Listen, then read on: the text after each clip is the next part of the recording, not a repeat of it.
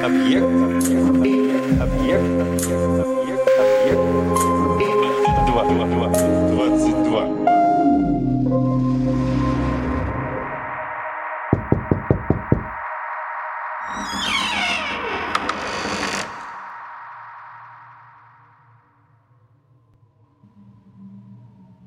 Вы, конечно, слышали о девочке, которая наступила на хлеб, чтобы не запачкать башмачков.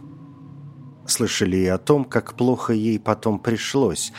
Об этом и написано, и напечатано. Она была бедная, но гордая и спесивая девочка. В ней, как говорится, были дурные задатки. Крошкой она любила ловить мух и обрывать у них крылышки. Ей нравилось, что мухи из летающих насекомых превращались в ползающих. Ловила она также майских и навозных жуков, насаживала их на булавки и подставляла им под ножки зеленый листик или клочок бумаги. Бедная насекомая ухватывалась ножками за бумагу, вертелась и изгибалась, стараясь освободиться от булавки, а Инги смеялась. «Майский жук читает. Ишь, как переворачивает листок». С летами она становилась скорее хуже, чем лучше. К несчастью своему, она была прихорошенькая, и ей хоть и доставались щелчки, да все не такие, какие следовало. «Крепкий нужен щелчок для этой головы», — говаривала ее родная мать. «Ребенком ты часто топтала мой передник, боюсь, что выросши ты растопчешь мне сердце». Так оно и вышло. Инги поступила в услужение к знатным господам в помещичий дом. Господа обращались с нею как со своей родной дочерью, и в новых нарядах Инге, казалось, еще похорошела, зато и спесь ее все росла да росла. Целый год прожила она у хозяев, и вот они сказали ей, ты бы навестила своих стариков, Инге. Инге отправилась, но только для того, чтобы показаться родным в полном своем параде – она уже дошла до околицы родной деревни, да вдруг увидала, что около пруда стоят и болтают девушки и парни, а неподалеку на камне отдыхает ее мать с охапкой хвороста, собранного в лесу. Инги марш назад. Ей стало стыдно, что у нее, такой нарядной барышни, такая оборванная мать, которая вдобавок сама таскает из лесу хворост. Инги даже не пожалела, что не повидалась с родителями – Ей только досадно было. «Прошло еще полгода. Надо тебе навестить своих стариков, Инге», — опять сказала ей госпожа. «Вот тебе белый хлеб, снеси его им, то-то они обрадуются тебе». Инге нарядилась в самое лучшее платье, надела новые башмаки, приподняла платьице и осторожно пошла по дороге, стараясь не запачкать башмачков. Ну, за это и упрекать ее нечего. Но вот тропинка свернула на болотистую почву. Приходилось пройти по грязной луже. Недолго думая, Инги бросила в лужу свой хлеб, чтобы наступить на него и перейти лужу, не замочив ног. Но едва она ступила на хлеб одной ногой, а другую приподняла, собираясь шагнуть на сухое место, хлеб начал погружаться с ней все глубже и глубже в землю, только черные пузыри пошли по луже. Вот какая история. Куда же попала Инге? К болотнице. В пивоварню. Болотница приходится теткой лешим и лесным девам. Эти-то всем известны, про них и в книгах написано, и песни сложены, и на картинках их изображали не раз – о болотнице же известно очень мало, только когда летом над лугами поднимается туман, люди говорят, что болотница пиво варит. Так вот, к ней-то в пивоварню и провалилась Синге, а тут долго не выдержишь. Клоака – светлый, роскошный покой в сравнении с пивоварней болотницы. От каждого чана разит так, что человека тошнит, а таких чанов тут видимо-невидимо, и стоят они плотно-плотно, один возле другого – если же между некоторыми и отыщется где щелочка, то тут сейчас наткнешься на съежившихся в комок мокрых жаб и жирных лягушек. Да, вот куда попала Инги. Очутившись среди этого холодного, липкого, отвратительного живого месива, Инги задрожала и почувствовала, что ее тело начинает коченеть. Хлеб крепко прильнул к ее ногам и тянул ее за собою, как янтарный шарик соломинку. Болотница была дома. Пивоварню посетили в этот день гости, черт и его прабабушка, ядовитая старушка. Она никогда не бывает праздную, даже в гости берет с собой какое-нибудь рукоделье. Или шьет из кожи башмаки, надев которые человек делается непоседой, или вышивает сплетни – или, наконец, вяжет необдуманные слова, срывающиеся у людей с языка. Все во вред и на пагубу людям. Да, чертова бабушка мастерица шить, вышивать и вязать. Она увидала Инги, поправила очки, посмотрела на нее еще и сказала, «Да она с задатками. Я Прошу вас уступить ее мне в память сегодняшнего посещения. Из нее выйдет отличный стукан для передней моего правнука. Болотница уступила ей Инге, и девочка попала в ад. Люди с задатками могут попасть туда и не прямым путем, а окольным. Передняя занимала бесконечное пространство – Поглядеть вперед, голова закружится, оглянуться назад тоже. Все переднее было запружено изнемогающими грешниками, ожидавшими, что вот-вот двери милосердия отворятся. Долгонько приходилось им ждать. Большущие, жирные, переваливающиеся сбоку на бок пауки оплели их ноги тысячелетней паутиной. Она сжимала их точно клещами, сковывала крепче медных цепей. Кроме того, души грешников терзались вечной мучительной тревогой. Скупой, например, терзался тем, что оставил ключ в замке своего денежного ящика. Другие... Да и конца не будет, если примемся перечислять терзания и муки всех грешников. Инге пришлось испытать весь ужас положения истукана. Ноги ее были словно привинчены к хлебу. «Вот и будь опрятный. Мне не хотелось запачкать башмаков, и вот каково мне теперь», — говорила она самой себе. «Ишь, таращится на меня». Действительно, все грешники глядели на нее. Дурные страсти так и светились в их глазах, говоривших без слов.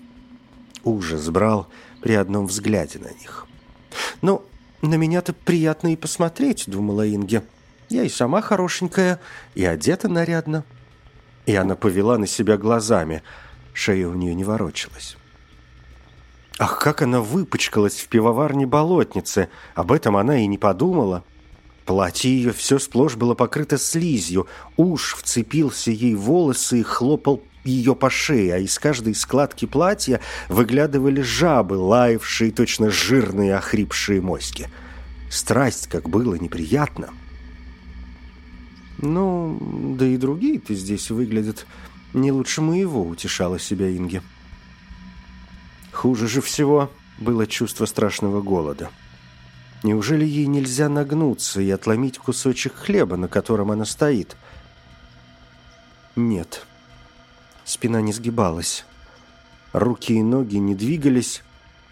Она вся будто окаменела и могла только водить глазами во все стороны, кругом, даже выворачивать их из орбит и глядеть назад. Фу, как это выходило гадко.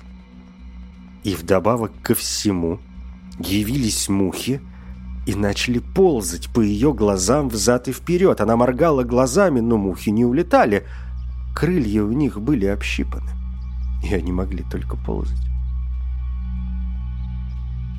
Вот была мука. А тут еще этот голод. Под конец Инге стало казаться, что внутренности ее пожрали самих себя, и внутри у нее стало пусто. Ужасно пусто. Но если это будет продолжаться долго, я не выдержу, — сказала Инге. Но выдержать ей пришлось. Перемена не наступала. Вдруг на голову ей капнула горячая слеза, скатилась по лицу на грудь и потом на хлеб. За нею другая, третья, целый град слез. Кто же мог плакать об Инге? А разве у нее не оставалось на земле матери? Горькие слезы матери, проливаемые ею из-за своего ребенка, всегда доходят до него, но не освобождают его, а только жгут, увеличивая его муки. Ужасный, нестерпимый голод был, однако, хуже всего. Топтать хлеб ногами и не быть в состоянии отломить от него хоть кусочек – Ей казалось, что все внутри нее пожрало само себя, и она стала тонкой пустой тростинкой, втягивавшей в себя каждый звук. Она явственно слышала все, что говорили о ней там, наверху. А говорили-то одно дурное. Даже мать ее, хоть и горько искренне оплакивала ее, все-таки повторяла «Спесь до добра не доводит». «Спесь изгубила тебя, Инге», как ты огорчила меня!» И мать Инге, и все-все там наверху уже знали о ее грехе, знали, что она наступила на хлеб и провалилась сквозь землю. Один пастух видел все это с холма и рассказал другим. «Как ты огорчила свою мать, Инге!» — повторяла мать. «Да я другого и не ждала». «Лучше бы мне и не родиться на свет», — думала Инге. «Какой толк из того, что мать теперь хнычет обо мне?» Слышала она и слова своих господ, почтенных людей, обращавшихся с нею как с дочерью.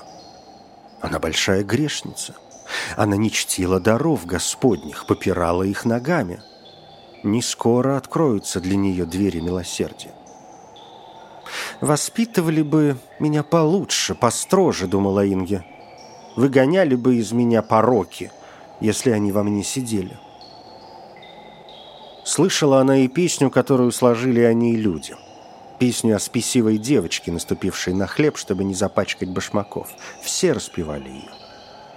«Как подумаю, чего мне не пришлось выслушать и выстрадать за мою провинность», — думала Инге. «Пусть бы и другие поплатились за свои. А скольким бы пришлось? Ух, как я терзаюсь!» И душа Инги становилась еще грубее, жестче ее оболочки. В таком обществе, как здесь, лучше не станешь, да я и не хочу. Ишь, таращится на меня, — говорила она и в конец ожесточилась и озлобилась на всех людей. Обрадовались, нашли теперь о чем галдеть. Ух, как я терзаюсь! Слышала она также, как историю ее рассказывали детям и малютке, называли ее безбожницей. «Она такая гадкая, пусть теперь помучается хорошенько», — говорили детям. Только одно дурное слышала о себе Инги из детских уст. Но вот раз, терзаясь от голода и злобы, слышит она опять свое имя и свою историю. Ее рассказывали одной невинной маленькой девочки, и малютка вдруг залилась слезами, а спесивой суетной Инге. «И неужели она никогда не вернется сюда, наверх?» — спросила малютка. «Никогда», — ответили ей. «А если она попросит прощения, пообещает никогда больше так не делать?» «Да она вовсе не хочет просить прощения». «Ах, как бы мне хотелось, чтобы она попросила прощения», — сказала девочка и долго не могла утешиться. «Я бы отдала свой кукольный домик, только бы ей позволили вернуться на землю. Бедная, бедная Инге». Слова эти дошли до сердца Инги, и ей стало как будто полегче. В первый раз нашлась живая душа, которая сказала «бедная Инге» и не прибавила ни слова о ее грехе. Маленькая, невинная девочка плакала и просила за нее. Какое-то странное чувство охватило душу Инги. Она бы, кажется, заплакала сама, да не могла. И это было новым мучением. На земле годы летели стрелою. Под землей уже все оставалось по-прежнему. Инги слышала свое имя все реже и реже. На земле вспоминали они все меньше и меньше. Но однажды долетел до нее вздох. «Инги, Инги, как ты огорчила меня!» Я всегда это предвидела. Это умирала мать Инги. Слышала она иногда свое имя из уст старых хозяев. Хозяйка, впрочем, выражалась всегда смиренно. «Может быть, мы еще свидимся с тобою, Инги. Никто не знает, куда попадет». Но Ингита знала, что ее почтенной госпоже не попасть туда, куда попала она. Медленно, мучительно, медленно ползло время. И вот Инги опять услышала свое имя и увидела, как над нею блеснули две яркие звездочки. Это закрылась на земле пара кротких очей. Прошло уже много лет с тех пор, как маленькая девочка неутешно плакала о бедной Инге. Малютка успела вырасти, состариться и была отозвана Господом Богом к себе. В последнюю минуту, когда в душе вспыхивают ярким светом воспоминания целой жизни, вспомнились умирающие ее горькие слезы об Инге. Да так живо, что она невольно воскликнула «Господи! Может быть, и я, как Инги, сама того не ведая, попирала ногами Твои все благие дары. Может быть, и моя душа была заражена спесью, и только Твое милосердие – не дало мне пасть ниже, но поддержало меня. Не оставь же меня в последний мой час. И телесные очи умирающие закрылись, а духовные отверзлись.